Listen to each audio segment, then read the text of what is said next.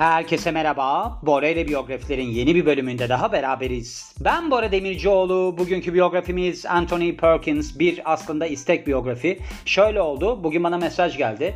Yazan kişi demiş ki istek biyografi yapıyor musunuz? Ben dedim ki yapıyorum. Kimi istiyorsunuz? O da demiş ki Anthony Perkins. Ben dedim ki süper fikir. Bugün yapacağım. Ve bugündeyiz. Aslında bugün de değiliz. 12 geçti saat. Gene 2 çeyrek geçiyor. Ama ben gene 24 saatlik bir zaman içerisinde yapmış oluyorum. Şimdi Anthony Perkins'i nereden tanıyoruz? Tabii ki Alfred Hitchcock'un Sapık filminden tanıyoruz. Kendisi orada Norman Bates karakterini canlandırırdı. Belki izlediyseniz biliyorsunuzdur. Nasıl bir tipti? Anlatmak isterim. Şöyle bir tipti. Psikopat, işte böyle bir hayali annesi falan var biliyorsunuz. Yani izleyenler çok iyi bilir. Bir tane duş sahnesi vardı falan. Benim başka hikayelerim var tabii ki bu konuyla alakalı. Bu filmin bir yeniden çevrimi oldu 98 yılında. Hatta Vince Vaughn mı ne bir tane adam var ya o oynuyordu başrolünde. Biz de o filme o zamanlar Uğur burada şu anda Hollanda'da. Biz liseye gidiyoruz 15 yaşındayız. Sinemaya gideceğiz. Hafta sonları buluşup böyle sinemaya falan gidiyorduk. Böyle parlak zamanlar vardır hayatında insanın düşündüğü zaman. Bilir misiniz onu? Sizde var mıdır hayatınızda yani? Böyle o günü düşündüğünüz zaman çok parlak bir gün olduğunu düşünürsünüz. Çok iyidir falan. Mesela o günleri de hep öyle hatırlarım ben. Aslında baktığınızda çok karışık zamanlardı. Çünkü benim annem küçüklükten beri bana Bora mesela 5 yaşındayken Bora bir gün askere gideceksin derdi. Ondan sonra ÖSS'ye gireceksine geldi. Anadolu sınavları falan filan derken benim hayatım sürekli böyle bir karmaşa içerisine geçti.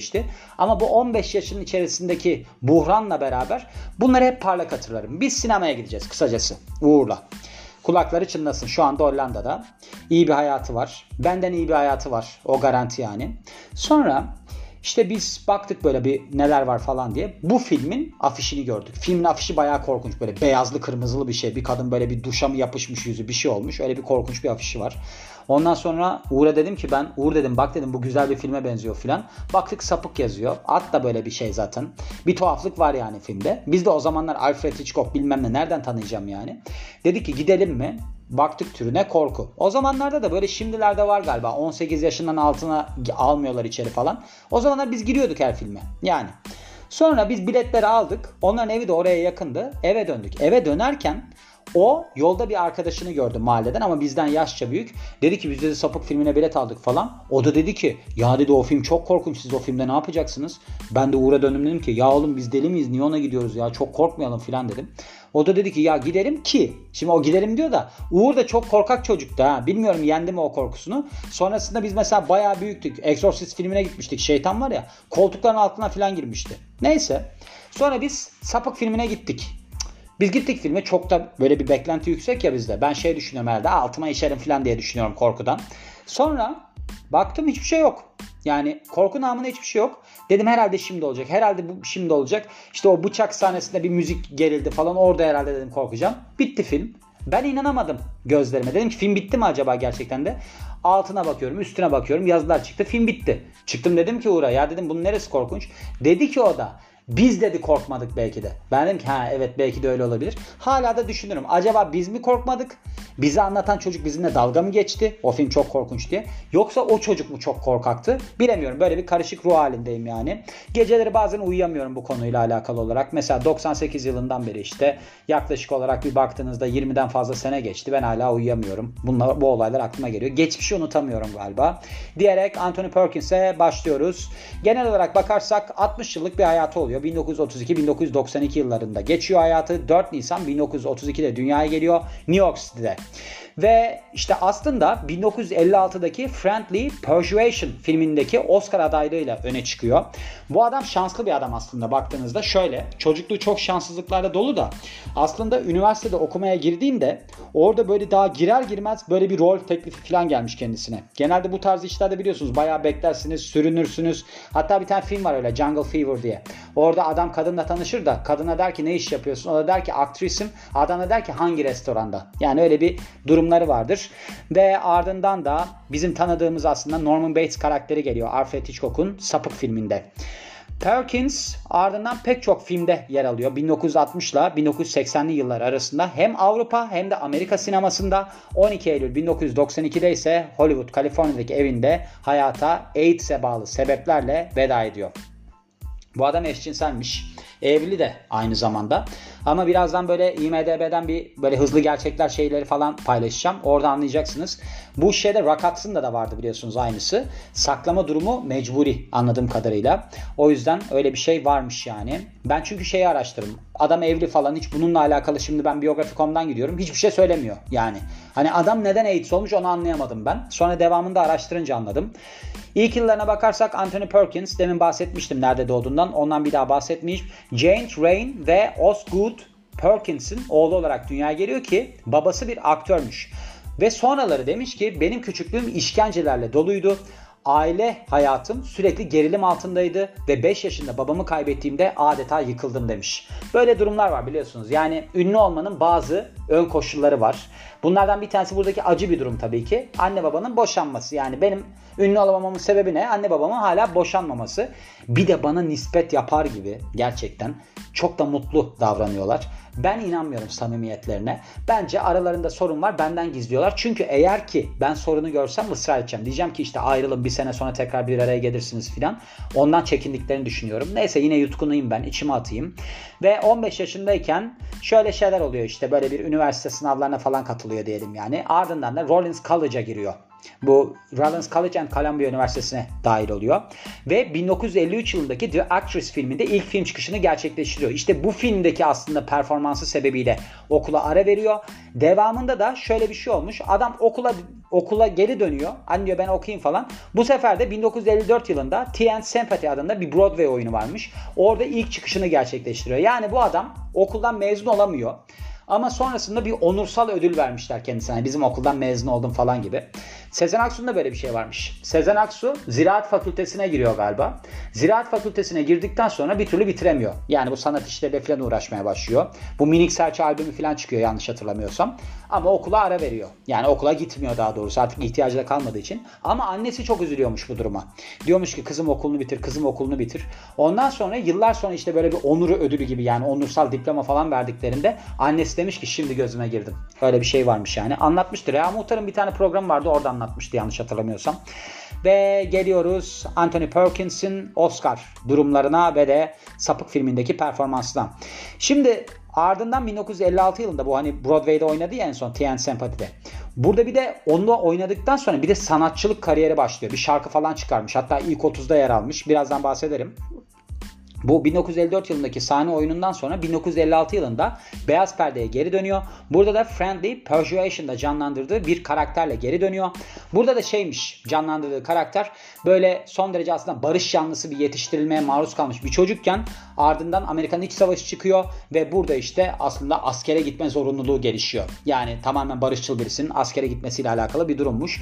Bu rolüyle aslında Oscar adaylığı kazanıyor yardımcı aktör dalında ve önemli rollerde yine performanslar sergilemeye devam ediyor. Şimdi western filmlerinde yer almış The Teen Star bir de The Lonely Man isminde 1957 yılında. Bununla beraber Fear Strikes Out filminde de başrolü üstleniyor ve de çok beğeniliyor. Burada Jimmy Pearsall adında eski bir beyzbol oyuncusunu canlandırıyor bu Fear Strikes Out filminde. Aslında bu karakterin de şöyle bir zorluğu varmış. Acayip bir duygusal çöküş yaşıyormuş karakter filmde canlandırdığı. Onun için böyle bir zorlu karakteri oynuyor. 10 yıllık dilimi kapatırken yani 50'lere hoşça kal derken The Matchmaker ve Green Mansions filmlerinde yer alıyor. Aynı zamanda da Tony ödülü adaylığı kazanıyor. Bu Tony ödülü adaylığı da biliyorsunuz Broadway'deki iyi performanslara veriliyor. Ardından 1960 yılında kendisinin aslında en önemli rollerinden birisi olan Sapık filmindeki Norman Bates karakteri görünüyor ufukta. Burada nasıl bir karakterdi bahsedelim. İşte böyle bir otel sahibi, çok böyle dostane falan ama aynı zamanda sapık, şeytani amaçları olan birisi, sosyopatik eğilimleri olan birisi böyle bir insanı oynuyor. Avrupa'daki işlerine gelirsek, şimdi bu biliyorsunuz üstüne yapışma durumu vardır. Norman Bates karakterini oynadıktan sonra diyorlar ki Amerika'da film yapımcıları falan ya sen bunun gibi böyle bir sapık mapık rollerde oynar mısın? Hani üstüne yapışır ya böyle mesela bir dizide oynar bizim ülkemizde de çok vardır o. Adam ondan sonra onunla kalır. Benim bir tek kalmadığını düşündüğüm şey var. Bu Kurtlar Vadisi'nde Memati karakterini canlandıran adam vardı ya. O mesela kalmadı. Başka rollerde de oynayabildi. Ama gerçekten ben ilk defa onu gördüm. Çünkü genelde üstüne yapışıyor insanların. Burada da aynısı olmuş. Bakmış ki Perkins'te ya bu iş bir yere gitmeyecek. Hani Amerika'da bana başka roller teklif edilmeyecek. Ben demiş bari Avrupa sinemasına geçiş yapayım. Çünkü şöyle bir avantajı olmuş. Cannes Film Festivali'nde bir filmde yer aldığı için ki bu film Ingrid Bergman'ın Goodbye Again filmi 1961 yılında bir tanınırlık kazanıyor Avrupa sinemasında. Ve pek çok Avrupa tabanlı filmde 1960'larda yer alıyor. Bunlarda mesela şey de var. Orson Welles'ın The Trial filmi de var 1963 yılındaki. Ancak Amerikan filmlerine eninde sonunda geri dönüyor. 1970'li yıllarda yaptığı filmler arasında Murder on the Orient Express 1974 yılında, Mahogany 1975 yılında, Disney bilim kurgu filmi The Black Hole 1979 yılında var. Aynı zamanda The Last of Sheila filminin yardımcı yazarlığını yapmış 1973 yılında. Aynı yıl Perkins Barry Berenson'la evleniyor. Aslında bu kadınla da My Name ve Winter Kiss filmlerinde beraber çalışmışlar. Şöyle olmuştur. Bu adamın menajeri demiştir ki ya bak senin bu eşcinselliğin falan ortaya çıkar. Sen bir tane yalandan evlilik yap. Ondan sonra sen kafana göre işte ilişkilerini yaşamaya devam edersin. Bu kesinlikle böyle olmuştur. Çünkü bu adam 39 yaşına kadar hiçbir kadınla beraber olmamış. Öyle bir durumu varmış. Yani bildiğiniz bir aslında eşcinselmiş bu adam. Ama işte burada menajerler çok yönetiyor ya. Hatta Hollywood diye bir dizi var. Orada Rock Hudson'ın hikayesini de görürüz. Orada menajeri çok tehlikeli bir adamdır zaten. Zaten adam AIDS oluyor. Karısına bulaşmıyor. O bile ilginç. Bu noktada baktığımızda Perkins'in durumunda. O yüzden hani baktığımızda böyle bir durum ortaya çıkmış. 1983-1990 yılları arasında Perkins aslında Bates karakterine devam ediyor. Neden? 3 tane daha 3 tane daha derken yani 3 tane filmde yer alıyor toplamda Sapık filminde. Bunlardan Psycho 3'ü yani Sapık 3'ü de 1986 yılında kendisi yönetiyor. Son yıllarına bakarsak 1980'in sonlarında kendisine HIV teşhisi konuluyor. Bunu aslında gizlemekle beraber bir böyle şey ne derler vakfa destek vermiş. Burada şey varmış hani evden çıkamayan hasta insanlar var ya AIDS hastası kişiler de yani HIV sebebiyle evden çıkamayan kişilere yemek götüren bir kuruluşmuş. Onlara destek vermiş ve 12 Eylül 1992 yılında AIDS'e bağlı akciğer iltihaplanması sebebiyle Hollywood, Kaliforniya'daki evinde hayata veda ediyor. Eşi ve oğulları Osgood ve Elvis tarafından anısı yaşatılıyor. Osgood da sonradan babasının ayak izlerini takip etmeye karar verip oyunculuğu seçiyor. Böyle bir kişi gördüğünüz gibi. Şimdi ilginç şeylerden bahsedelim kendisiyle alakalı olarak. Şimdi şöyle genelde baktığımızda bu tarz durumlarda hani adam bilir ve devamında da şey yapar ya bunu saklar hani AIDS olduğunu bilir falan öyle şeyleri vardır. Buradaki durum şöyle oluyor. Şimdi bu adam 90'larda şeye gidiyor. Bir kan testi vermek için doktora gidiyor. Yani yüzünün bir tarafında böyle bir felçli durum gelişmiş. Doktora gidiyor. Bir tane dergi varmış. The National Enquirer isminde. Bunlar adamın kan örneklerini şüphelendikleri için yasal olmayan yollarla ediniyorlar ve test yaptırıyorlar AIDS olup olmadığına dair. Ardından o senenin içerisinde bu konuyla alakalı bir makale yayınlıyor dergi. Bu dergiymiş ben baktım buna.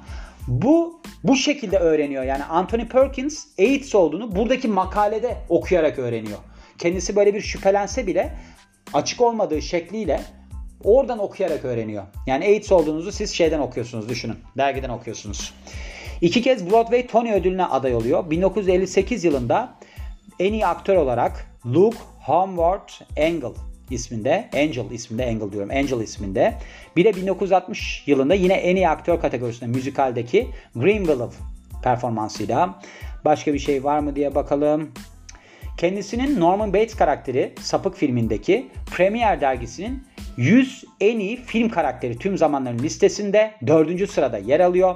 Demin de bahsettiğim gibi 39 yaşına kadar hiçbir kadınla cinsellik yaşamamış. Ondan bahsediliyor. Burada şey demişler. Burada pek çok hani kişiyle ilişkisi olduğundan bahsediyor. Mesela Tab Hunter'ın otobiyografisi varmış. Buna göre Perkins ve Hunter 1950'lerin ortasında ilişki yaşıyorlar. Aynı zamanda Grover Dale, Alan Helms, Patrick Lucy, Christopher Makes ve bununla beraber de böyle çok da onaylanmayan hani böyle bir dedikodu bazında Eric Brown, Timmy Everett, Rudolf Nureyev, Tenopolik ve Stephen Sondheim'le de ilişkileri olduğundan bahsediyormuş. Bir de işte bir adamla da Dale isminde, Grover Dale herhalde bu. 6 sene boyunca aynı daireyi paylaştıklarından bahsediyor. Başka bir şeyden bahsetmiş mi ona bakalım. Başka da bir şeyden bahsetmiyor. Gördüğünüz gibi böyle bir Elvis Presley hayranıymış. Onu da söyleyelim. Başka bir şey de var mı diye bakayım ben paralelde gene. Evet başka da bir şey yok. Gördüğünüz gibi böyle bir biyografiydi. Yani Anthony Perkins gerçekten de bence karaktere çok uygun. Yani o sapık filminde bence gerçekten de sapık tipli birisine ihtiyaç varmış ve bu adam çok yansıtıyor. Bir de böyle şey bir tipi var. Sinister diye geçiyor ya böyle İngilizce'de. Böyle bir şeytani bakışları bakışları böyle bir tuhaf bir manyaklık var yani bakışlarında. O yüzden hani uygun bir rol, yetenekli bir adam ama devamında işte tabii ki gelişebilecek sorunlar her zaman gelişebiliyor. O yüzden de önüne geçilemiyor. Buradan çıkarmamız gereken ders ne? Bence buradan çıkarmamız gereken ders işte baktığımızda bu duruma bazı şeyleri hani çok da şey yapmamamız gerekiyor. Saklamamamız gerekiyor galiba. Yani eğer ki bir durum varsa mesela Rakats'ın açıkladı ya. Bu adam mesela açıklamıyor. Son, önünde sonunda öğreniyorlar. Yani 92 yılında zaten he, hayata veda ediyor. Şimdi dergi yayınlanmış bilmem ne olmuş. Rakats'ın bunu ilk olarak duyuran kişiydi biliyorsunuz. Onu da yapsaydı bence daha doğru olurdu diye düşünüyorum. Başka çıkardığım bir ders var mı? Okulunuzu bitirin, üniversitenizi bitirin diyorum. Başka da bir şey söyleyemeyeceğim diyorum. Ve bu biyografinin de sonuna geliyorum. Beni dinlediğiniz için çok teşekkür ederim. Ben Bora Demircioğlu. Yeni biyografide görüşmek üzere. Hoşçakalın.